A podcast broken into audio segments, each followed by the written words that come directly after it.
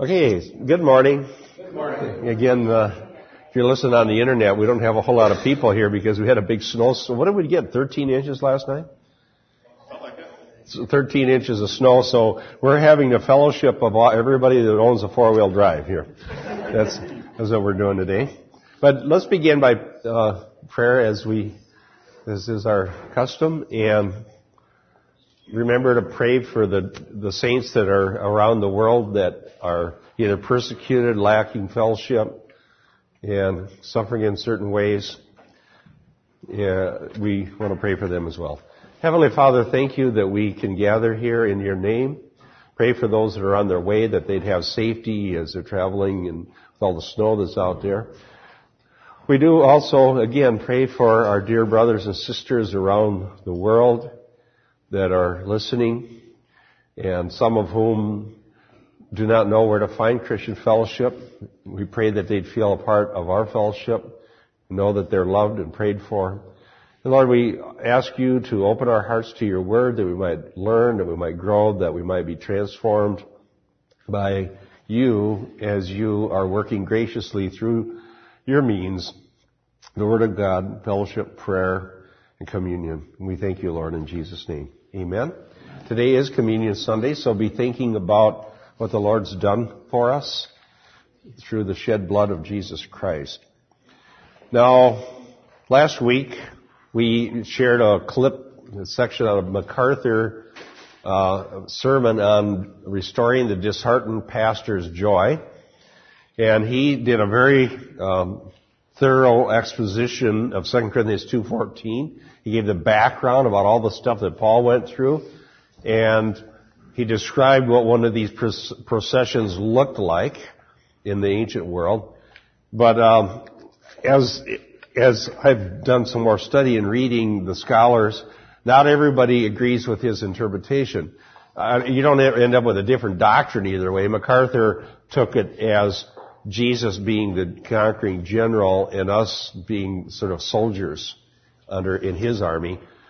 But a lot of the commentators take it uh, in a different way and consider that we're the conquered ones, that we've been conquered through the cross, and we're bond servants of Christ. Because the conquered ones, the slaves were also in the triumphal procession. Now, either way, I, um, we're not changing, you know, the, the meaning of the fact that we are led in a triumphal procession in Christ but MacArthur preached it so well. I think I like that, that version of it. So he really did preach it nicely. Uh, I was going to quote somebody else uh, on, gives the slave view right here, guy by the name of Garland, and he says this: Paul's joyous thanks to God derives from his understanding of the paradox of victory in Christ. The image of the conquered slave exhibited as a showpiece of God's triumph matches the assertion in 1210, I delight in weaknesses, in insults, in hardships, in persecutions, in difficulty, for when, for when I'm weak, then I am strong. His conquest by God actually allows him to take part in God's triumphant march as one now reconciled to God. Uh, Paul's theology is remarkable for a sense of paradox. He suffers with Christ in order to be glorified with him. Romans 8, 17 and 37. Victory comes in defeat. Glory in humiliation. Joy in suffering. Colossians 1, 24. The wise must become fools to become truly wise. 1 Corinthians 3, 18. The rich one becomes poor so that the poor might be rich. 2 Corinthians 8, 9. Now, so, so even though he takes it as a slave metaphor, he's still looking at it as a victorious uh, thing, and all in kind of in a paradoxical sense. But either way, we're, we come to the same conclusion that being a part of this triumphal procession with our Lord Jesus Christ is a great benefit, and whatever hardships, whatever sorrows, whatever suffering, rejection, humiliation that we go through is nothing compared to the glorious privilege of participating in the triumphal procession. And that was MacArthur's point in that sermon and is one that has permanently changed my life but because of the power of the Word of God. Now it says here, and then and it continues on with a metaphor of aroma, um, and manifests through us the sweet aroma of the knowledge of Him in every place. And then verse 15, for we are a fragrance of Christ to God among those who are being saved and among those who are perishing. Now there's two different Greek words used here. The first one that's translated aroma by the New American Standard Bible in verse 14 is a word that means a smell of any kind. Anything that would give off an odor, odor, but not necessarily in a negative sense. Could be positive or negative. The second word is a word for sweet savor or an aromatic smell, something that was pleasurable. Okay? Something that would be a delightful smell. So that, so the New American Standard gives aroma for the more general term and fragrance for the positive one in the second verse. But what we want to do is make you aware that there is a change uh, in from the first mention in verse 14 to the second in verse 15. Now, the idea here is that the proclamation of the gospel itself gives an, uh, a fragrance that would go out to everyone. Now, as you go on, notice in verse 15, among those who are being saved and among those who are perishing, verse 16, for the, for to the one an aroma from death to death and the other an aroma from life to life, and who's adequate for these things? So, the, the key point here, and this is so very, very important, is that the gospel is, um, has its intended effect whenever it's proclaimed according to the terms that God has revealed. Okay? The gospel is never without its effect.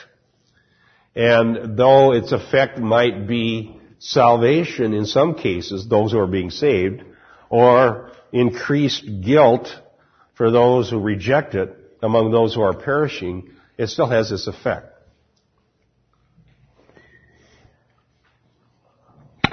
It's like the concept of of when Christ comes, it's only good for some. When Christ comes and you're not reconciled with Christ, it's damnation. When Christ comes and you are have been reconciled with God, it's a blessing. But the same event ends up having two different effects depending on whether the people have accepted his rule ahead of time or not. That's absolutely true. Somebody had uh, emailed me a question about that. Uh, there's a passage in John where Jesus said, "Had I not come, you would not have guilt." but, but, but because I have come, your guilt remains. So someone uh, emailed me a, a very good question and said, but everybody has guilt no matter what, right? So how they're guilt free uh, before Christ came? So my answer was that in the context, he's probably talking to the his uh, the Jewish leadership in, in the his own people, and so the way I would interpret that is Jesus is saying, before, had he not come, they could have, by faith, continued on with their sacrificial system. They look forward to Christ. They could have continued to have their day of atonement and had faith in God uh, according to the terms of the old covenant. All right, and have a means of removal of guilt that was already provided because they had that means as long as they did so in faith. But now that Jesus came and they said, no, thank you, we don't want you. We're going to keep our sacrificial system aside. Now that's, there's guilt. You can't get rid of your guilt anymore by the old covenant system. Does that make sense? Well, because if they rejected the one that the covenant system looked forward to, the covenant system itself then is no longer valid because it can't have true faith in a bad object. Right, absolutely. That, I totally agree with that. You can't have true faith in a bad object of faith. So the object of faith is always to be Christ. Even under the Old Covenant, Christ was still the object of faith, but only in a typological way as they look forward to the one who would come, the suffering Messiah. Um, God's victory procession. I was, see, I had a citation here I wanted to do. Barnett says this, set against the What am I, what am I looking for? Excuse me here, I'm a little confused. I must have wrote down the wrong note. Ah, here it is.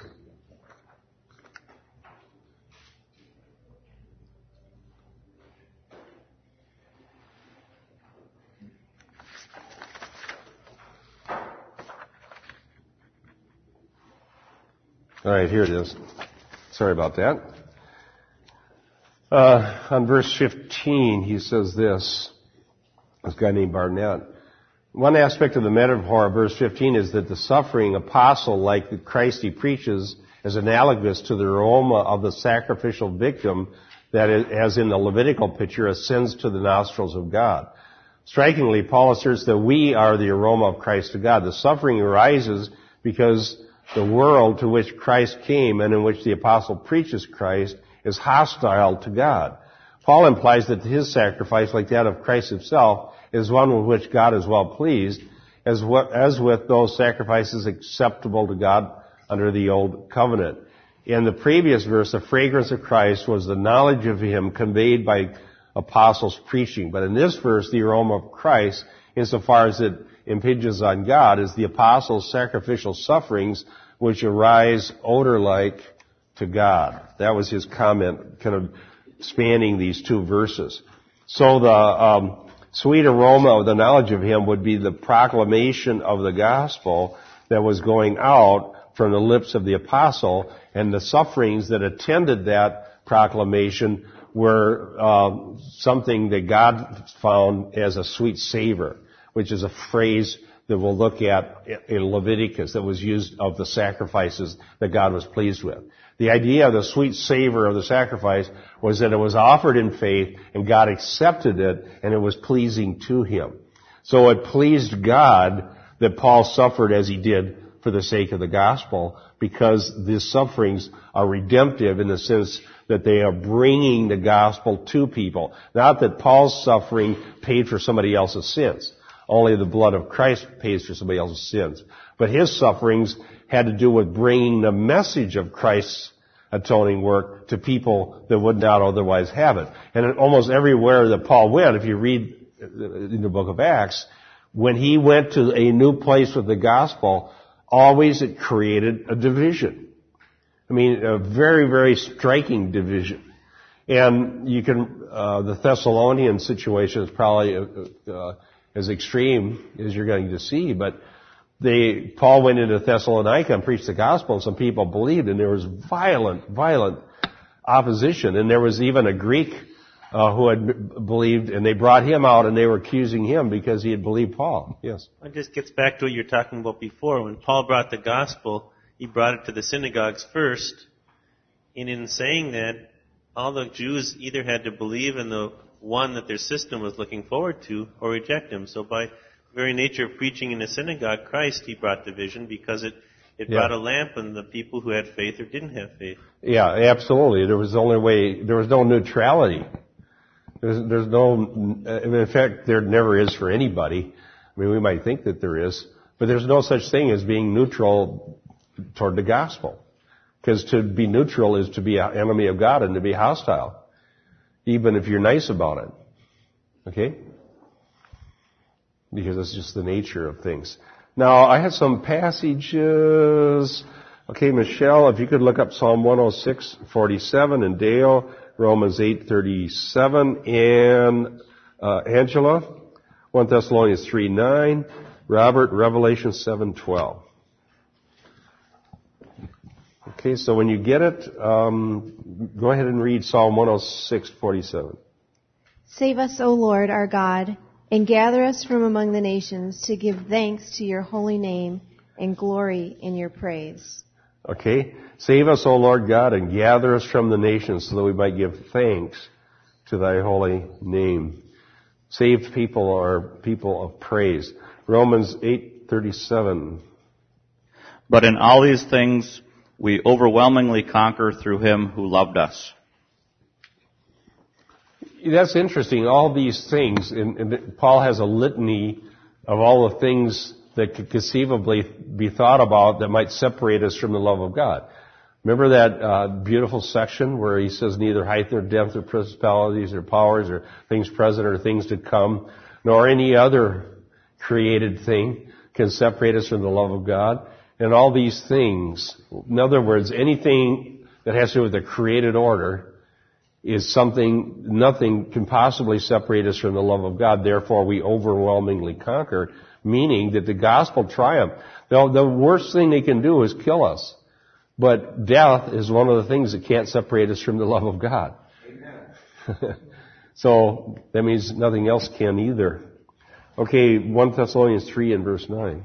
How can we thank God enough for you in return for all the joy that we have in the presence of our God because of you? That's an interesting, that was in Thessalonians. Uh, Paul's joy yeah, in the church at Thessalonica, and I've finished preaching through 1st, 2nd Thessalonians, so we discussed this. Paul just was overwhelmed with joy about the Thessalonians. Now, on the other hand, he was overwhelmed with anguish about the Corinthians. There was an entirely different situation in Corinth than, than in Thessalonica. They're both part of the, what we now call Greece, but in Thessalonica, they came under horrible persecution and hatred and opposition, the believers there, and it purified their faith. And they were loyal to Paul. And they didn't question his preaching in, in, in his gospel. So Paul was uh, so thankful for that and overjoyed. And the, the Corinthian situation was somewhat different because the church there, rather than being in this hostile relationship with the world, were tempted to uh, compromise with the pagans and to continue the pagan practices and thereby avoid persecution. And that was causing a lot of problems. There were moral failures that had to be corrected. There were serious errors. And then on top of that, they had this hyper spirituality. It's a strange mixture of hyper spirituality in Corinth mixed with immorality. But it's a mixture that's not unknown in our day. Uh, I've certainly seen it happen uh, where there are hyper pious people that are falling into serious moral error. But in, in Corinth, they, both things coexisted. So boy, did he have his hands full with this church. there was a battle. Uh, Revelation 7 and verse 12. Revelation 7, 11 and 12. And all the angels were standing around the throne and around the elders and the four living creatures, and they fell on their faces before the throne and worshiped God, saying, Amen. Blessing and glory and wisdom and thanksgiving and honor and power and might be to our God forever and ever. Amen. Wow. Uh-huh. I love the worship. That, that would, a great way to study what worship is supposed to be is just study the worship in the book of Revelation. And uh, it, it shows you what sort of things should be in our songs. I, actually, I think there's very few of those that we don't actually sing. Is that right, Carla? Don't we sing? What, what was that? Read that one again. Last verse. Amen. Blessing and glory and wisdom and thanksgiving and honor and power and might be to our God forever and ever. Yeah. Amen. Yeah, we've seen that in the past. I don't know if we still do. But that's the, what worship is all about, and you can see you can see it in the book of Revelation. Yesterday, somebody was sorting through a whole bunch of old. Was that was you, Diane? She was sorting through old overheads, was it, or just music? copies of what used to be overheads. They're all 30 years worth of music or whatever that, that we've sung. And she, she had a pile. Uh, they all started with the like the first word. Was that what? I. And the biggest pile was I. okay. I mean, if you just look in uh, songs that, that often get sung, and what it starts with, the number one is I. Now, it isn't always bad, as I say, because we could say I am so thankful that God saved a wretch like me, or something like that. I mean, it starts with I, but it has a good idea to it. But some of them really aren't that great because um, there's this genre of of Christian uh, praise music that that I call brag songs, or maybe Jim came up with that idea. Yeah, brag songs. And so then, so then you have this, I will, I will, I will, I will, and that's the refrain of the, of the song. And uh, it sounds pious, but as a matter of fact, it's totally uh, man-centered, and, and, even if it's a good thing you're saying you're to do, because you're assuming that you're going to follow through on your pronouncement about all this great and glorious stuff you're going to do. Yeah, yeah, like Peter said, I will never deny you. That's a nice sentiment. But it didn't last even a week. and um, that's like mm, that. I had a radio interview with a guy asked me why I, I thought there was something wrong with Rick Warren's um, uh, vow that they took at the stadium. Uh, and so what's wrong with this? I will not be, I will, I will always do whatever it takes. I will whatever money, whatever effort, everything. Lord, I give you all. I'm going to do this. I'm going to do that. And so this guy, radio interviewer said, what possibly could be wrong with that? I said, what do you mean what's wrong with this? Boasting. How do you know what you're going to do? One of them is, I will never be frustrated by problems. Okay? what do you think you are? yeah, yeah. It, it, that's I, I said it when I wrote about that. I said if I made that vow, I'd be a covenant breaker probably within a week. Anybody get frustrated this morning trying to get out of their driveway? We had four wheel drive. Well, you had four wheel drive. no problem there. See, that's why you bought this, just so you'd be more a better Christian when you get mad, right? okay, Carla. with some with some of those songs that we sing when we sing like I'll worship you forever and ever, or, you know, or, or some or I'll you know praise you, I'll thank you forever and ever. What I construe in my mind to be able to say it rightly before God sometimes is just that by the grace of God, because of what He'll do, yeah. and because His keeping power, He'll he'll make it possible for me to do this. So, mm-hmm. it, I mean, you can. Yeah, you could almost, you could say get around that some of those songs just thinking of it in that light. Looking at it from the from the faithfulness of God rather than our own ability. And if we're saying we're going to praise God for an ever and ever, we're, we could be saying, "I believe in the resurrection," and then once we're perfected and resurrected, we certainly will praise Him forever and ever. But yeah, you would want to look at it as because of the promise of God, not because I made this vow. And so I think that that's a genre of music that we could do without what the, the brag songs, you know, how great we are, rather than how great He is. Okay, let's go to verse 15. For we are a fragrance. As I said, that, that word there means a sweet aroma. And um, Carla, maybe you could look these up. They're all in the same chapter. All right. Leviticus 1, and the verses we're looking for. Well, I'll have you read them one at a time, then I'll tell you the next one to make it easier for you. Are you the mic holder, Keith?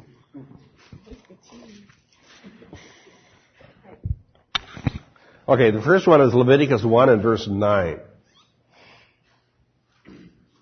Its entrails, however, and its legs he shall wash with water, and the priest shall offer it up in smoke, all of it, on the altar for a burnt offering, an offering by fire of a soothing aroma to the Lord. No, so the phrase we're looking for is a sweet aroma to the Lord. That's the same idea that we have here. Um, and that, so that's probably what Paul's alluding to. Now the next verse is verse 13, verse 13. The entrails, however, and the legs he shall wash with water, and the priest shall offer all of it, and offer it up in smoke on the altar. It is a burnt offering, an offering by fire of a soothing aroma to the Lord. A soothing aroma to the Lord. And then verse 17? Then he shall tear it by its wings, but shall not sever it. And the priest shall offer it up in smoke on the altar, on the wood which is on the fire. It is a burnt offering, an offering by fire of a soothing aroma to the Lord. okay, so that phrase, sweet aroma to the Lord, is what we read here in 2 Corinthians 15. And so we have a clear uh, allusion to Leviticus chapter 1 and these passages that talks about that same thing. So we, but here it's interesting, it says, we, okay, we are a fragrance of Christ to God. Literally, if you just follow the Greek, literally it says, because of Christ, an aroma, we are to God. So because of Christ. So because Christ offered His sacrifice once for all, remember that little phrase, once for all, you find it in Hebrews several times, once for all, and you find it in Peter, where it says, uh, Christ died for sins, the just for the unjust, No, Christ died for sins once for all, the just for the unjust, in order to bring us to God. So the once for all sacrifice of Christ is the only truly sufficient and acceptable sacrifice. That's the only one that God accepts, is the sacrifice that Christ made. Now, derivatively, all the ones that were accepted under the old covenant were acceptable because they looked forward to Christ in faith and they were the way God ordained it. So Christ dying once for all, you know, in retrospect, made all of those sacrifices acceptable to God under the old covenant. And so the Bible talks about that. Um, Jesus even said that, didn't he say Abraham rejoiced to see my day? Right? And so, then, also derivatively, everything that's acceptable to God in our life, as, as is here, our, whether it's our sufferings or the preaching of the gospel, Paul's sufferings, he's talking about, are a fragrance to Christ derivatively because of that once for all sacrifice that he did. Not because there's something inherent in us that's perfect enough to be acceptable to God. Yes. So our the gospel having its work in our lives and our preaching of the gospel as evidence of that is evidence or gives glory to God as proof that the Christ sacrifice was actually efficacious? Yes. It, it's it's well, there's this idea of an acceptable sacrifice. So uh, Romans 12. I don't. I think Ryan. If Ryan doesn't get here, I'm going to preach on Romans 12. If he does, then we're in Ephesians. So, so we got two sermons ready, two powerpoints ready. So I know. I'll just preach after he's done. We'll stay here till one. Yeah. Well. ah, Ryan. Ah. So I, I, I guess I just saying we had two sermons ready. It might be Ephesians, might be Romans. Okay, so it's Ephesians, so I can tell you about Romans now without ruining my sermon. Let's fact, let's turn to it. I got to grab my little Bible here. Turn to Romans 12:1. Ryan, we were just talking about uh, in 2 Corinthians um, 2:15 says, we are a fragrance of Christ to God. And I was pointing out that the, the phrase fragrance there is an allusion to Leviticus 1 where, where there was a sweet savor of a sacrifice. And so the, it's the idea of an acceptable sacrifice. And then we were discussing the fact that the really only truly acceptable sacrifice is Christ. And that the ones in the Old Testament were, were acceptable because they pointed forward to Christ. And anything that's acceptable after that like here is us suffering for the sake of the gospel, or Paul suffering for the sake of the gospel, is only acceptable because of what Christ did. Right? So that's, let's look, in that light, let's look at the Romans, excuse me, Romans 12 and verse 1.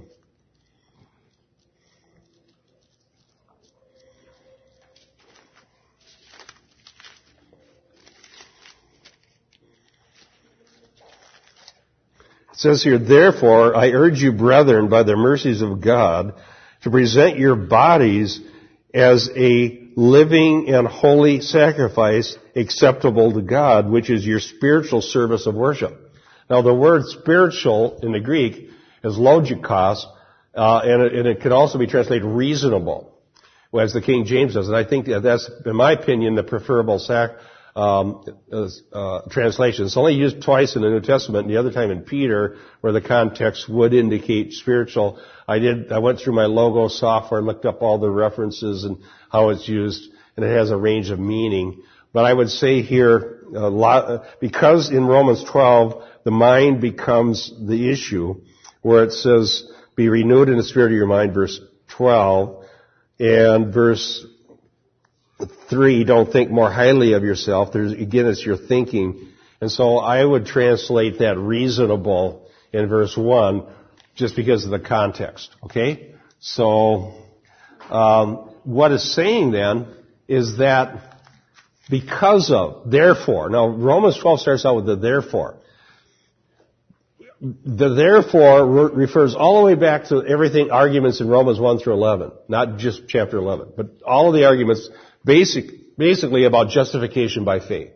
So because we're justified by faith, Therefore, as a consequence of the fact that God accepted Jesus Christ's sacrifice on our behalf, and that His blood washed away our sins, and that we were reconciled to God when we were previously enemies, Romans chapter 5, therefore, offer up your bodies as a living sacrifice, acceptable to God. So we can live in a sense of offering up our whole life to God and it's acceptable to Him only because of justification by faith.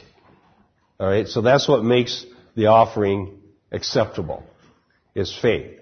Without faith, it's impossible to please God. So that's the, one of the important consequences of the gospel. and by the way, this is very important Reformation doctrine we're talking about. That's one of the things, reasons for the Reformation, because we, we uh, believe that the, this continually re-sacrificing, re-sacrificing, re-sacrificing is wrong. That justification isn't by some liturgical deed done by a new priesthood that's, an illegitimate priesthood, because the only priesthood in the new covenant is the priesthood of every believer. So you create another sacrificial system with a new priesthood and say that you have to do it this way to be acceptable, and we say, no, we're protesting. That's false doctrine. Our sacrifices are acceptable because Christ was, not because of some new priesthood and some new sacrifice. Okay. If our hearts aren't right, if, if we haven't got that, that thing for God, in Isaiah he says, um, Your new moons and your appointed feasts my soul hates. They've become a burden to me. I'm weary of bearing them. When you spread out your hands, I will hide my eyes from you. Even though you make many prayers, I will not listen. Your hands are full of blood. Wash yourselves and make yourselves clean. Remove evil from your deeds before my eyes. So there, that was they the, had gotten away from what we read it from Leviticus. Yeah. They were no longer doing that. Yeah, oh, exactly. And Malachi has some of the same sentiments, and um, Jeremiah as well. It says, "Well, you say the temple, the temple." Well, it's not enough. It's not enough to go through the external functions uh, if you don't come in faith with a contrite heart, knowing that you need the Lord.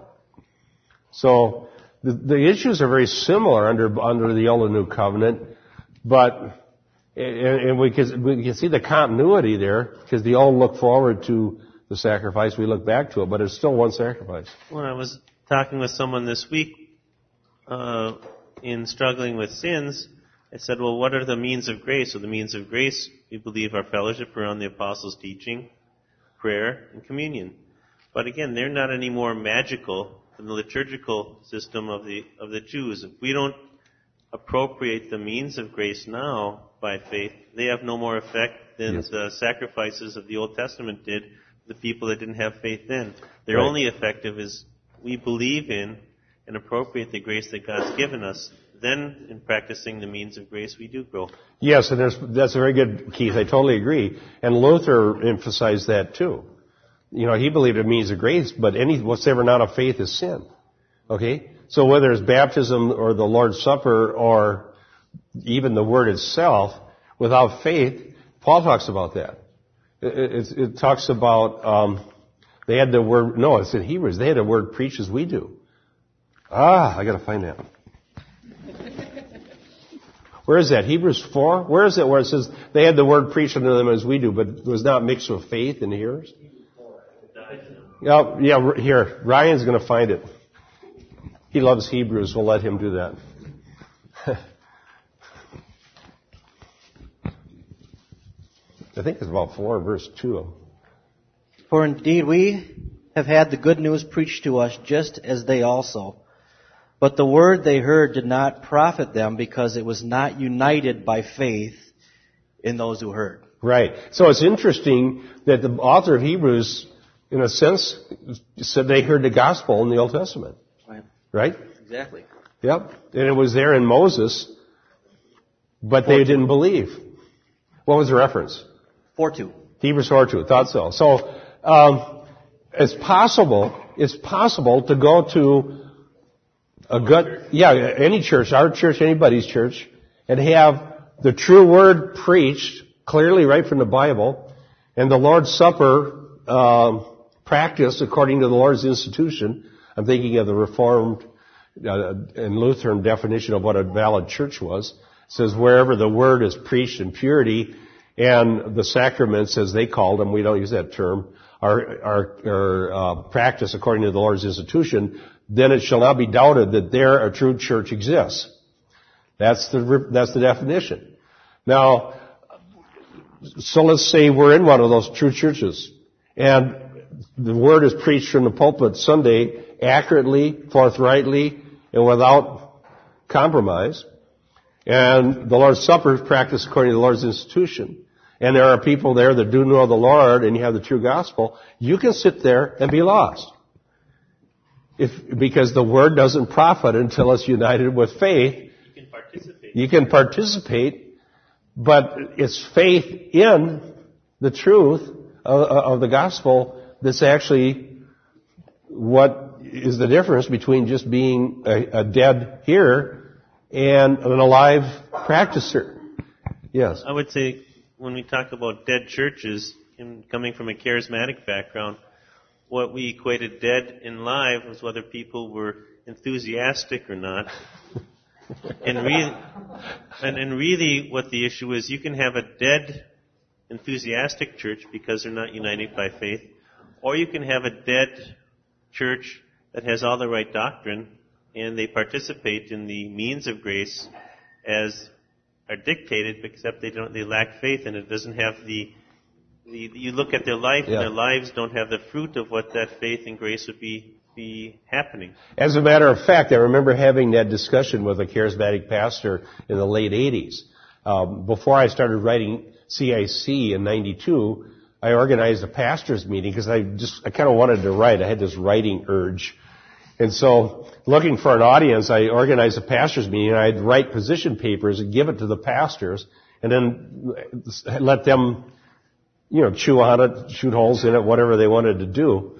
Um, and so in that process, most of the people I knew then were charismatic pastors. So that's who we started the process with. And somebody was uh, saying that doctrine is dead. Doctrine is dead. And if you want life, you got to get rid of doctrine and have an alive church. And I said, now, why do you say that? And he said, well, because I used to be a Lutheran. And we had the Apostles' Creed. That's all good doctrine. We had the Nicene Creed. That's all good doctrine. We had all kinds of doctrine in our hymnal and our hymns and, and we were dead. I said, okay, when you were Lutheran, did you believe literally in the bodily resurrection from Christ? Were you fully committed to those things and do you believe that the gospel was absolutely true? Oh no, I wasn't even saved. I said, so what killed you wasn't the doctrine, it was your unbelief. But see, what happened was when, when some people were in a liturgical church that had the nice doctrines all laid out, but maybe just more tradition than uh, genuine faith, and then they, let's say they go down to Jesus People Church back in the 70s, that's where a lot of these guys actually got saved, and they meet the Lord because they hear the true gospel, then they, they think the Nicene Creed killed me. Okay? The, the, the, the doctrines killed me. Now this is excitement, this is life, and then, and then it kind of was, it's, to start, actually wasn't too bad a doctrine there, and then as it goes on, trying to find more enthusiasm, find, trying to find more life. Pretty soon we had stuff that had nothing to do with the gospel at all, and, and, it, and it degenerated to the point where people were quacking like ducks and barking like dogs, and they thought they had life in that. All right, I literally, the pastor's meeting, there was a guy that came in that had been to Toronto, and he came into our pastor's meeting, and he was telling about it, and he said, yeah, you should have seen it. We were just standing in the line to go to lunch, and all of a sudden some guy right in front of me gets down on his knees, bark, bark, bark, bark, bark. And, and the pastor interpreted that as the Holy Spirit working. and, and we were all sitting there, uh, what? Okay, now, the point is, believing the truth of the Bible, doctrine simply means teaching, believing the true gospel will never kill you. You can't die spiritually by believing the truth. You can't die spiritually by believing in the resurrection of Christ and the blood atonement and the doctrines of, of Christianity. And you can, you, how, how can I say this? Luther and Calvin fought the enthusiasts. They thought, they, they thought the enthusiasts were as big an enemy to the gospel as the Roman Catholic Church were. Go ahead, Keith. You know about that because no, you I was just Luther. saying that just listening to the truth will not save you. Believing the truth will save you, but believing error will kill you every time. There's nothing redeeming about error, and it'd be better to go to a, a, a church where truth is preached, and the small chance maybe you'll believe some of it, than go to error, because that's easy to embrace, and it, it it's very, it, it's overwhelming. So the concept that we're going to not teach truth because sometimes people don't believe it and it doesn't have its effect is a really silly concept. Yeah, and, And you know what's worse? You know what the absolute worst thing is?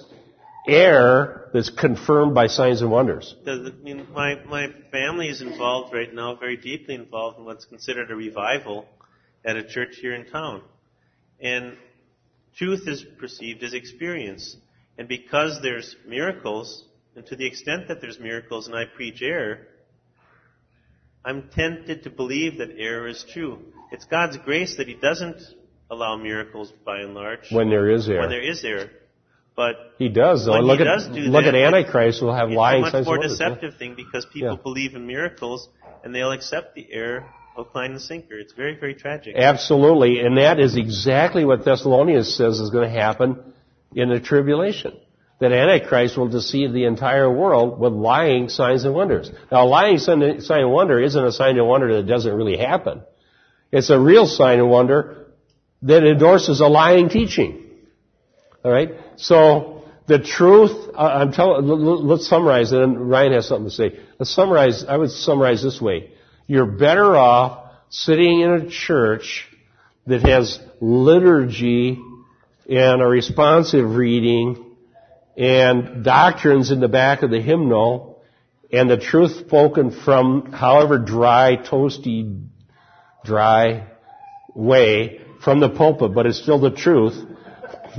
you know, how, now, yeah, just like me, alright, don't say amen to that. But, uh, I mean, uh, we, we would be saying that the truth is, the power is in the gospel, not in the, the PA system. You can have an unbelieving speaker, even an unbelieving speaker. with the true gospel. You could believe it and be saved. So because the power is in the gospel itself. Now, there are many liturgical churches that do not believe the gospel. And they hide it because they don't want to preach it from the pulpit because they don't believe it, but they may still have it in their in the hymnal. You could get saved by reading the hymnal. Do you believe that? You could be sitting there in your desperation. I'm, I'm wicked. I'm, I, my life is going to hell and I know it and I don't know where to turn and sit in a dead, dry church, open up the hymnal and it says here, Jesus Christ died for sins once for all, the just for the unjust in order to bring us to God and realize that that's true. And realize that that's your only hope. And that God can graciously save you. Because it's there. Now you may never find fellowship. You may end up having to go somewhere else to find fellowship if nobody else in that church believes that. But you can be saved by the truth. So that's why we got to keep the truth in the church. Yes. I think a good question we always need to ask is biblically what is truly spiritual, meaning of the Spirit. Good point. And you know, you look at like what you were talking about, Bob, with the, the, the barking dog thing, and someone thinks that's of the Spirit. Well, Jesus said very clearly, the Spirit of truth is going to come and He will glorify me. So when we ask what is spiritual, is this teaching, is this action pointing to the person and work of Jesus Christ? Is this glorifying the person and work of Jesus Christ? When we see that, when we see the gospel preached, when we see the person and work of Jesus Christ being exalted, those things we can confidently say are of the Spirit. That's why even Paul, when someone was preaching the gospel, out of even bad intentions, he says, I rejoice because I know the Spirit of God can work through that because the Amen. true gospel's there. So we can look at someone barking uh, on their four, you know, on all fours and say, is that bringing glory to Jesus Christ? No, it's not. It's something totally else. So it, I, I think it's, it's it's it's somewhat simplistic, but it's it's foundational, and that's what we look at even in the means of grace. In the means of grace, when we go into the scriptures, what we are doing is it, the scriptures are a means of going to Christ. Because from the uh, book of Genesis to the book of Revelation, it's all about messianic salvation. It's all Amen. about Jesus. Amen. Prayer is all about going to God with Jesus as our forerunner. And fellowship, we, we, you have no Christian fellowship unless it's around the person and work of Jesus Christ. So all of that is what truly is spiritual. Ah, thank you, Ryan. thank you, thank you, thank you. Yeah, you know, uh, studying Corinthians helped me a lot. Uh, when I was trying to sort this stuff out back in the 80s, one of the things I did that helped me so much was I read Gordon Fee's commentary on 1 Corinthians. That was a, one of the life-changing experiences also in, throughout my ministry was reading Fee's commentary. And and when I realized that the problem in Corinth was that these people had mixed error, immorality, and hyper spirituality. They were, they were, they thought Paul was not spiritual enough for them. Well, they have a false definition of what spiritual means. Okay? So spiritual isn't the synonym of emotional. And spiritual isn't a synonym of miraculous wonders. It's, it's, it's, it's a description of what messianic salvation's about. Yes. That passage I think Ryan was referring to is out of uh, John chapter 15, verse 26. When the Helper comes, whom I will send to you from the Father, that is the Spirit of truth, who proceeds from the Father, he will bear witness of me. It's, right. That is how you discern spirits. The way you know whether a spirit, the, the spirit is from God or not, is that the spirit from God confesses that Jesus Christ came in the flesh. And so you hear all the talk about the Holy Spirit and, and revival, all of these terms that we equate, we have a, the pietism is like got a stranglehold on evangelical Christianity. And because of this, and it goes back all the way to the time of Jacob Boehme, uh, yeah, it's this wicked, pietism is wicked in my opinion. My, in fact, remind me, Keith, after the article about these false, about Blackaby experiencing God, I want to write an article about pietism and trace its roots back to Boehme. But anyhow, it, it, what it does is it, it, it redefines what a revival is. It re- redefines what, what, it really means, what piety is all about. What is it, what is piety, if we just think of it? Isn't it living a life that's pleasing to God? Okay? So what exactly is pleasing to God? Is it that uh, pietism takes all different kinds of uh, uh, forms? It could be joining some sequestered group in, in the desert and praying 24 hours a day. Uh, it, it, could be uh, severe treatment of the body. It could be some sort of hyper spirituality. And, and I am a better Christian than everybody else because I do this and I do this and I do this or I had this experience. Pietism basically is looking somewhere besides means of grace to become grow in the grace and knowledge of God.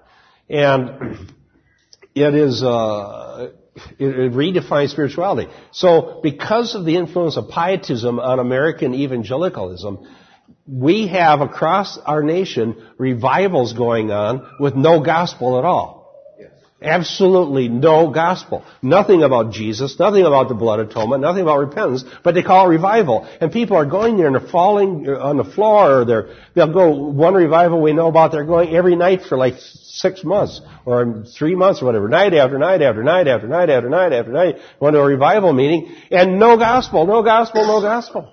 This one revivalist in town claimed that he'd get a vision of a new altar coming down out of heaven. Well, that's a blasphemous heresy. There's a doctrine of demons. There's only one altar that's ever acceptable. It's the one that Jesus poured his blood out on. Okay, yes. I'm glad that you mentioned that about spirituality because on my job, a lot of people use that word, that word spirituality and throw it around as if they're kind of avoiding saying being, you know, instead of, I'm a spiritual person. Why don't you try righteousness or a uh, righteous person? Yeah, you know, you know what? You know where that comes from? Oprah Winfrey. Oprah Hannity. Oprah Hannity. uh, who was? Uh, uh, I think I saw this on the internet. There was some sort of some new DVD out called The Secret. All right, Now, I don't know. Somebody told me this story, so not firsthand. So if I get it wrong, uh, be uh, kind. Um, but I heard that Oprah had that on. They were talking about it, right? About this thing. It's promoting it. And did I hear right that there was some true Christian who got up and said, "No, I don't think this is right"? Okay, here, give them mic to Sherry. Well, who knows? The, who knows the story? All right, come on, fess up. Who watches Oprah? Yes. okay, well, how do you, you probably know the story better than me. Tell the story. I kind of read it on the internet, but some lady in the audience had said, this is, I'll paraphrase, but she said, this doesn't seem right with Christianity. And then Oprah had said, oh, I'm a Christian. I've been a Christian since a child, as a child. And, and she said, this is what I've always believed. Yeah. She's, she's been trying to promote this very kind of thing for 20 years, she said. So, so the New Age is spirituality. It's basically New Age. Um, so that's why. Uh, let's go back to what, why we're discussing this. We only got about two minutes. Here's here's here's why it's important. Our topic is how can we be pleasing to God? Amen. What is it about me? How can I present my body as a living sacrifice, holy, acceptable unto the Lord? How can I do that? Can I do that by giving my body over to be burned? Can I give, do that by uh, depriving myself of sleep? Can I do that by taking, uh, uh, go into the solitude? That's what I've uh, been seeing. Go into the solitude and sit in solitude. Can I do that by 24-7 prayer? Is that going to make me acceptable to God? The answer to all of those things is no. The only sacrifice ever acceptable to God and ever has been acceptable to God is the one sacrifice of Jesus Christ. And every other sacrifice that was acceptable was so because it looked forward to that in faith or looks back to it in faith, but it can be no other way for something to be a sweet savor that's pleasing to God. And if we stay focused on that, it'll keep us out of a lot of trouble and it might even save you a lot of money. Huh? Anybody here ever lost money to bad religious ideas? I see those hands. okay. Um, it's a, a heresy costs you money. It's very expensive. Okay. Uh, thanks for a good discussion. Now, I want to just to set the stage. We didn't finish this verse 15.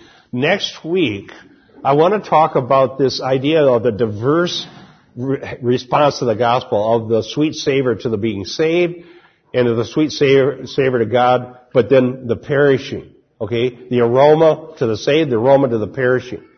And I found a quote from John Calvin's commentary on 2 Corinthians that you'll be shocked that he, John Calvin's not a hyper Calvinist at all. Not even close. okay? So, um, the point, I'll give you a preview. The point is that God's, uh, He called the perishing part God's accidental work. The intentional work is the salvation. The negative side of it, the damnation, was, was, is, is not equally ultimate to, to salvation. So we'll talk about that, about equal ultimacy in some of those doctrines next week. So uh, Ryan's going to preach from Ephesians, being how he got out of his driveway.